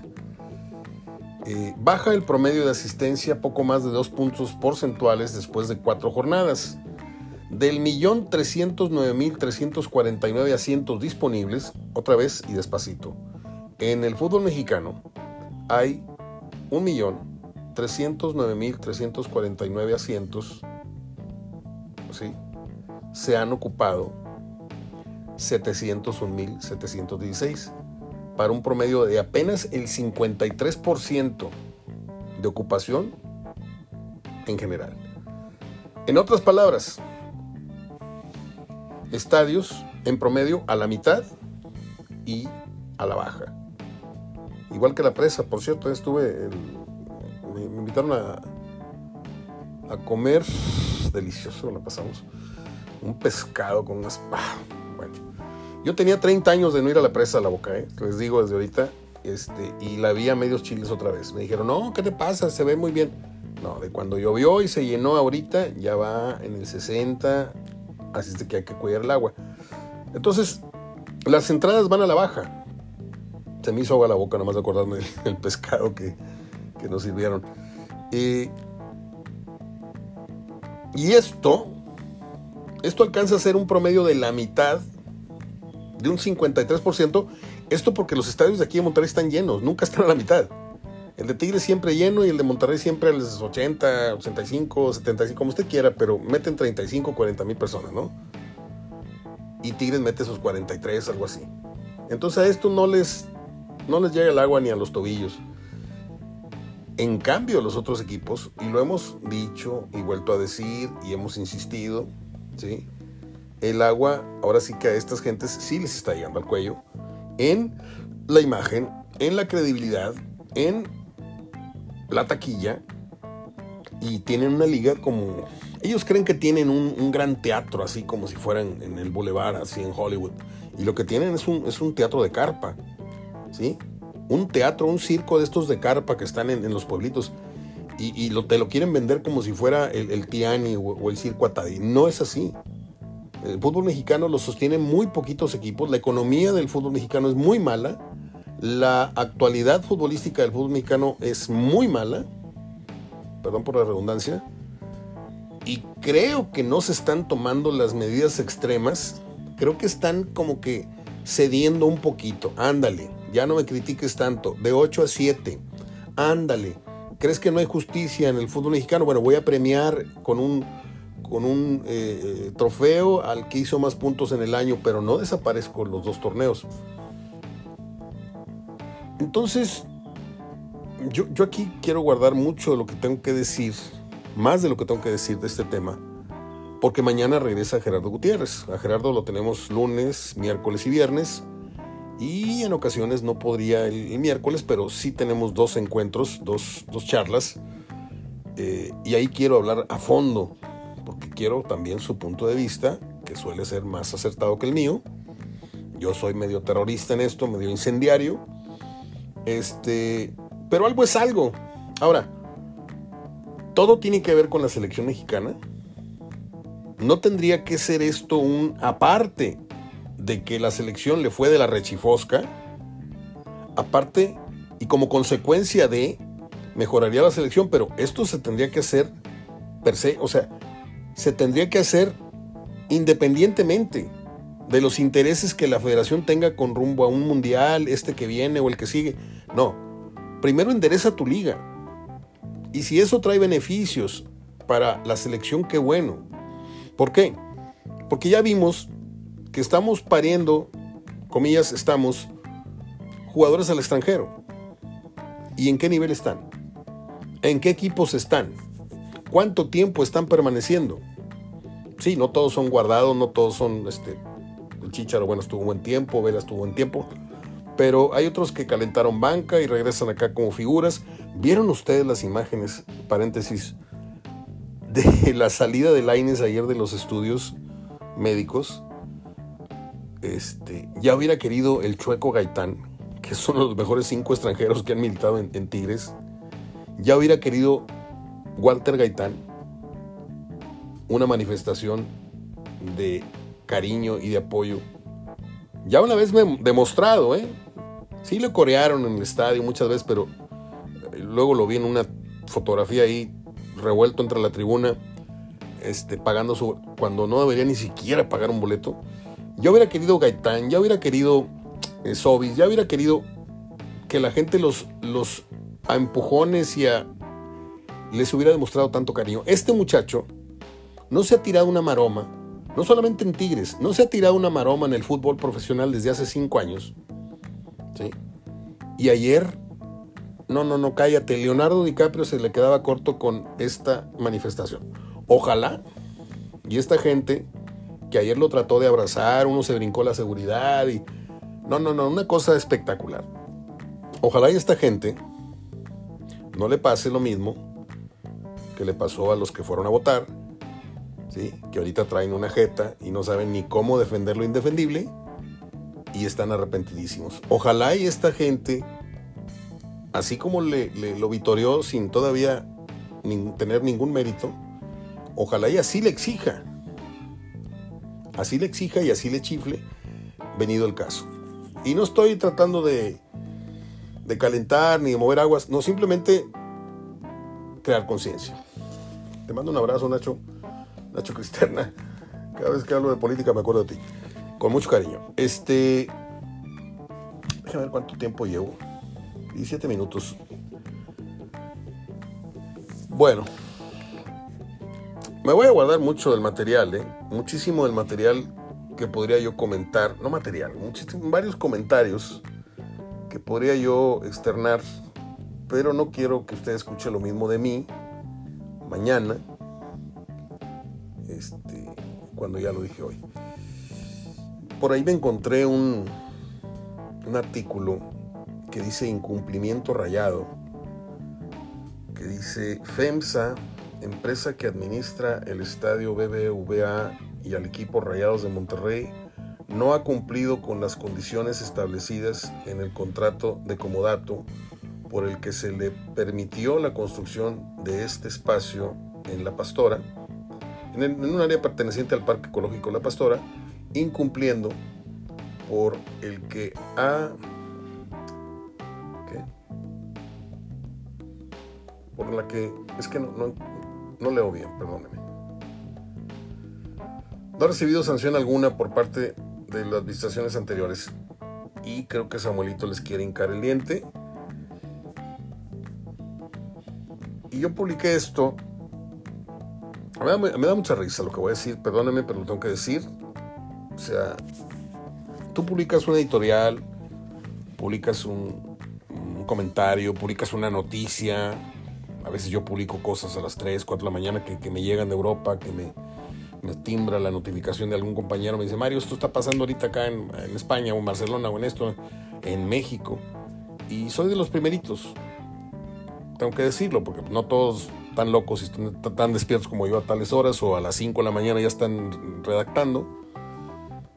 Pero me da mucha risa que este, por ahí una vieja sube una foto en calzones y con media chiche de fuera y a la media hora ya tiene 500 likes y pura gente babeando ahí en, en los chats. Y yo publico esto que les acabo de leer y tengo mayoría, ¿eh? Tengo mayoría, obviamente, de rayados y de tigres en mis espacios, aunque tratamos de ser plurales. y recibe siete respuestas, siete likes.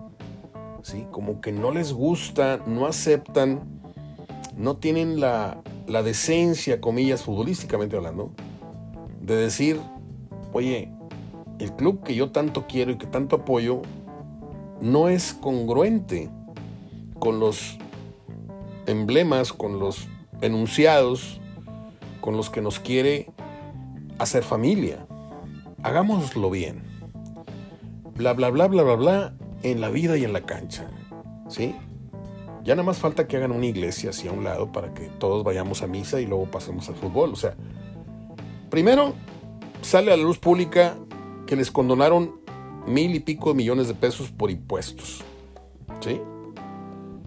Ahora sale que no han cumplido con esta situación del comodato en la cuestión ecológica, no sé qué, no sé qué.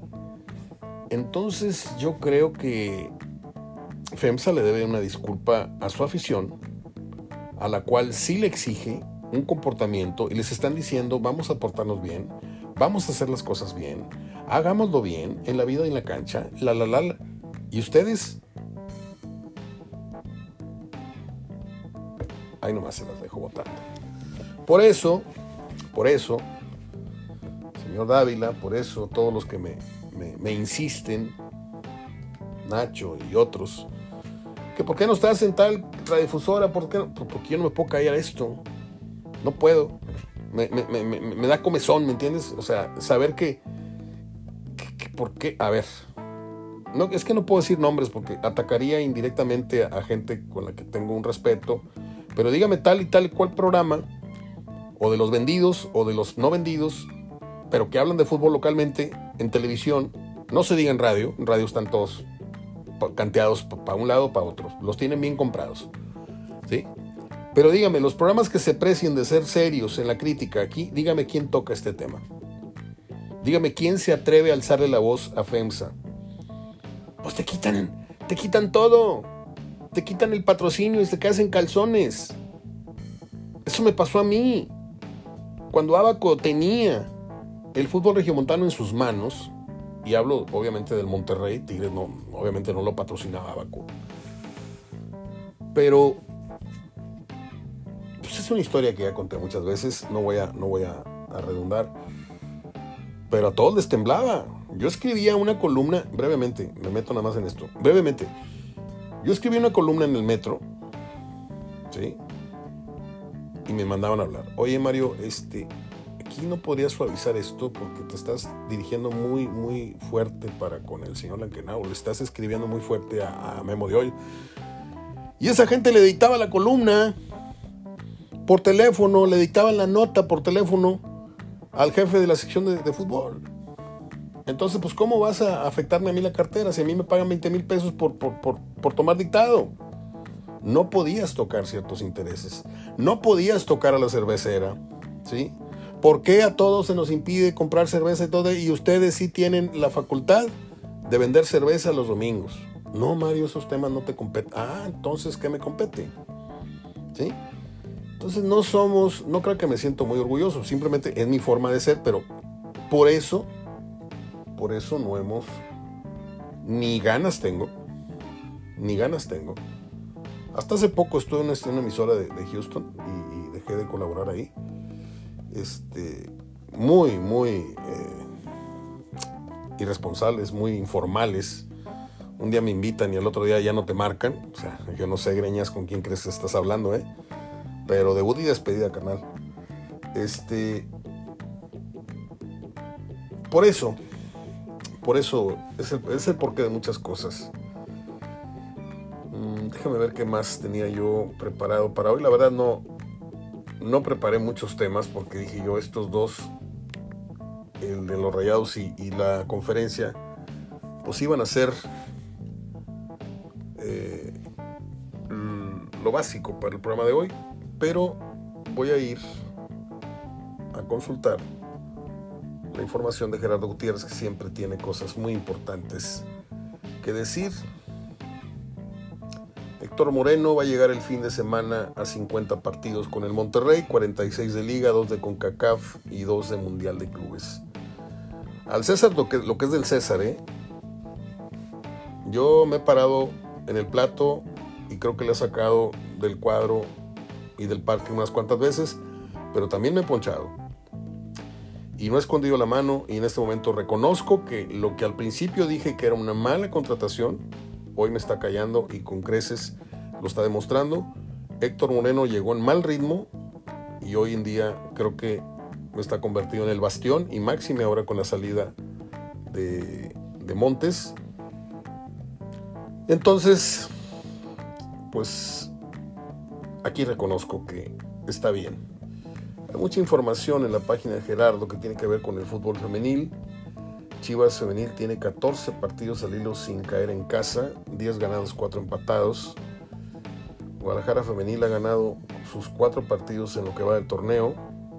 Mazatlán Femenil ha perdido sus 4 partidos del torneo, 7-0, 2-0 contra el Atlas, 9-0 con Monterrey, 3-1 con Cruz Azul.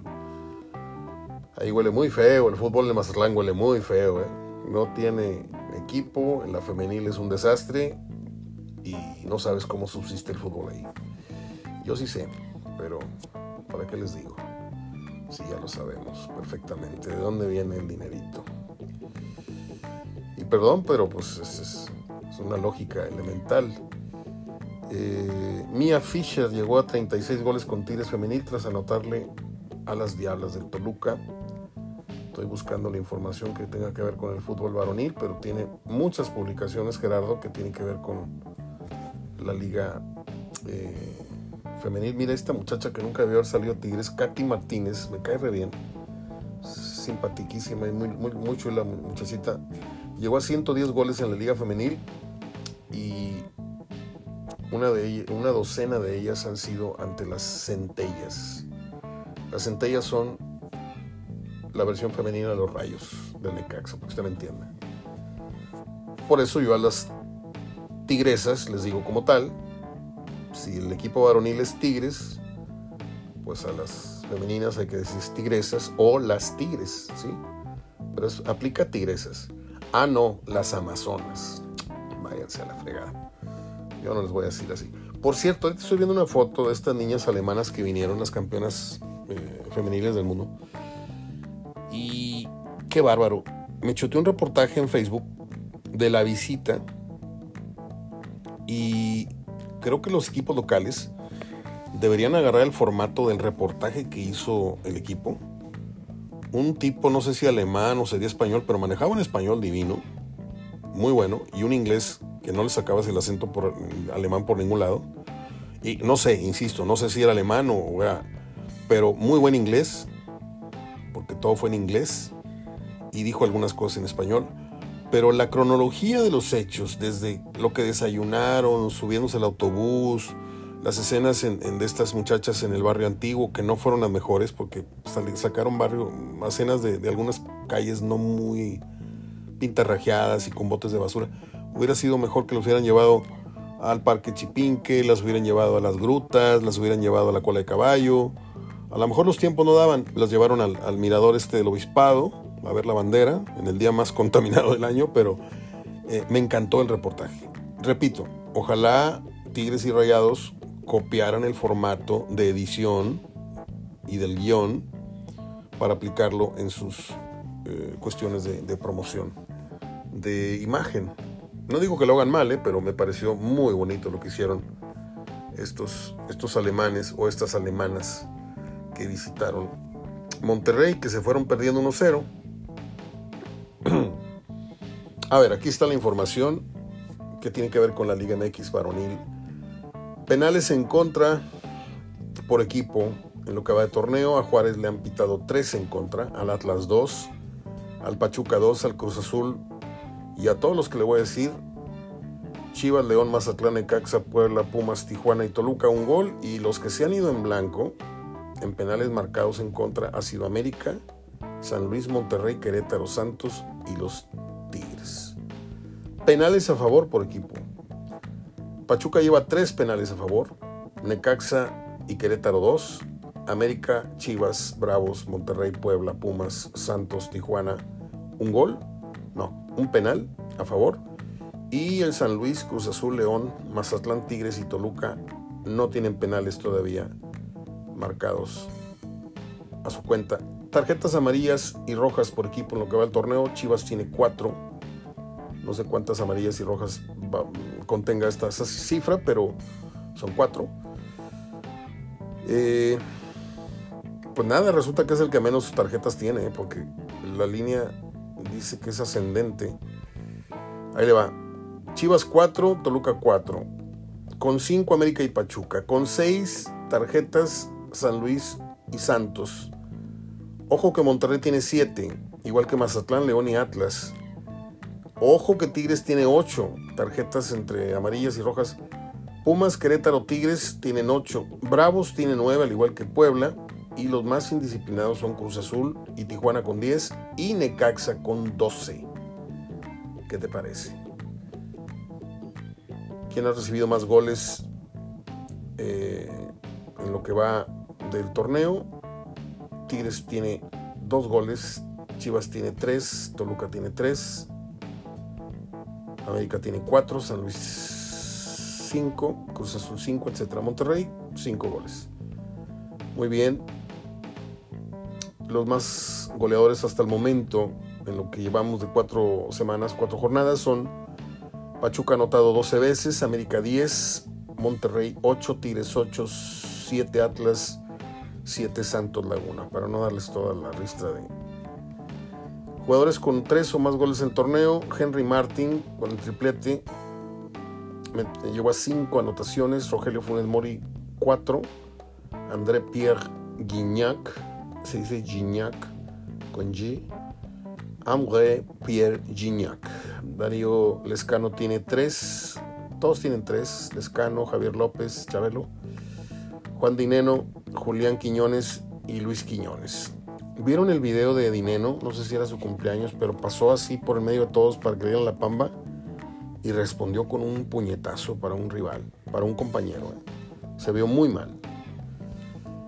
Yo no me volvería a acercar ni a saludarlo en ningún tipo de festejo, ningún tipo de cumpleaños, ningún tipo de... O un tipo groserísimo. Puntos por equipo en lo que va el torneo, Pachuca 9, Monterrey 9, Tigres eh, atrás de ellos con 8, Santos Laguna 7, Pumas 7, Chivas 7, América 6. Se va el repechaje, no sé si lo comenté en, la primera parte de lo que fue la, la conferencia, se va el repechaje porque dice este señor que estaba fomentando la mediocridad. ¿Cómo? No sabían. No tienen vergüenza, es lo que no tienen. Todo lo que implementaron, sabían el daño que le estaban haciendo al fútbol. Ahora, dije que me iba a callar cosas para quemarlas mañana, para no quemarlas hoy.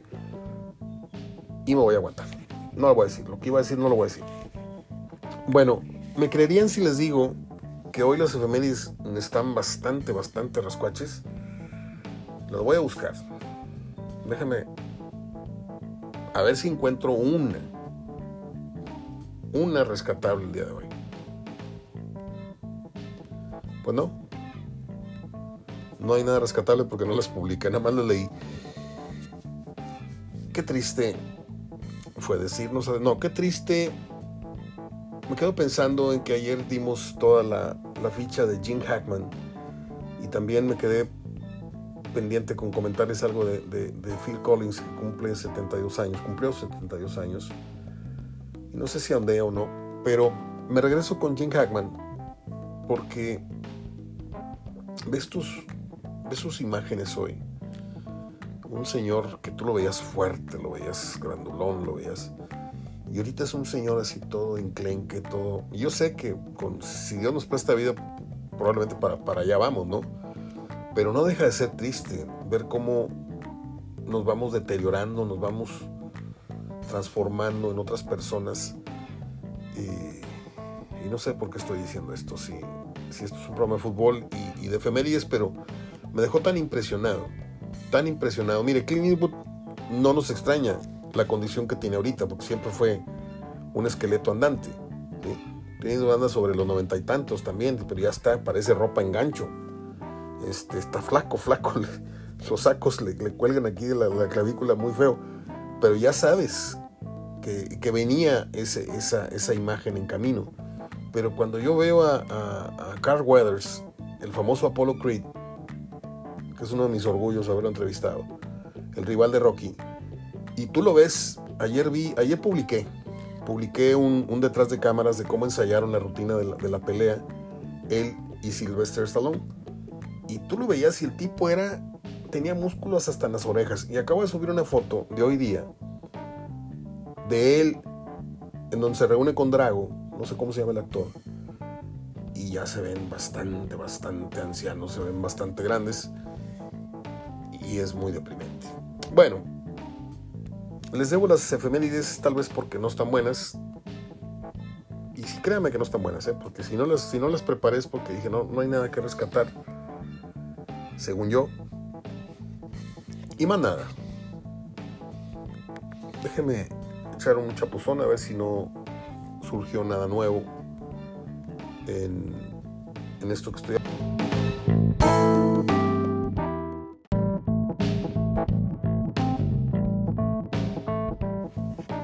Bueno, pues se cortó abruptamente. Me iba a echar un chapuzón en la información más reciente y créame que no hay nada importante que reseñarles. Este, más refritos de lo que fue la conferencia eh, de John de Luisa y de este señor Miquel Arreola. Y si usted se fijó, no mencioné nada del técnico nacional. Ese tema lo dejamos para mañana.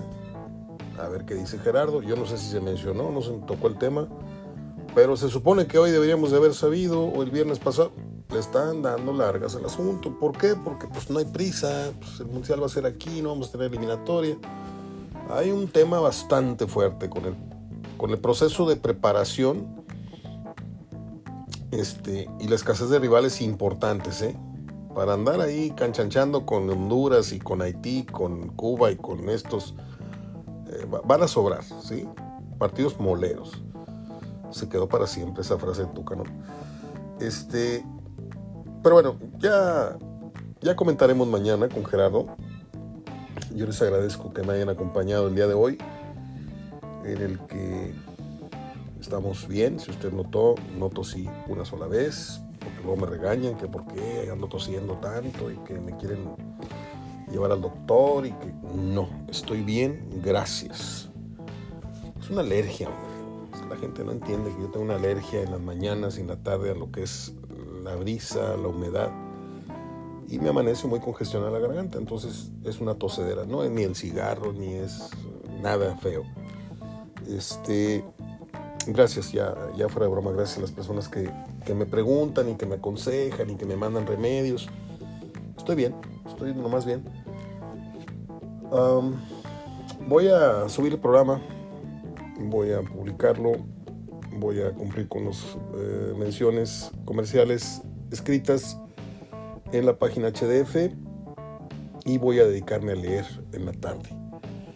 Voy a leer un buen rato. Este y voy a echar a volar el proyecto que les dije, aunque sea voy a implementar varias secciones y les adelanto, una de ellas va a ser que uno de los placeres más grandes que yo tengo desde que estoy enfrente a un micrófono ha sido leer leer crónicas, leer textos, leer, eh, leer cosas de fútbol públicamente. Y le voy a decir por qué. Eh, y esto nunca lo, nunca lo he dicho. Yo, cuando niño, eh, tenía un problema muy fuerte. cuando yo se sentaba mi madre conmigo en la mesa me, exigía que leyera. Es que la maestra decía, es que el niño no tiene comprensión porque no sabe leer.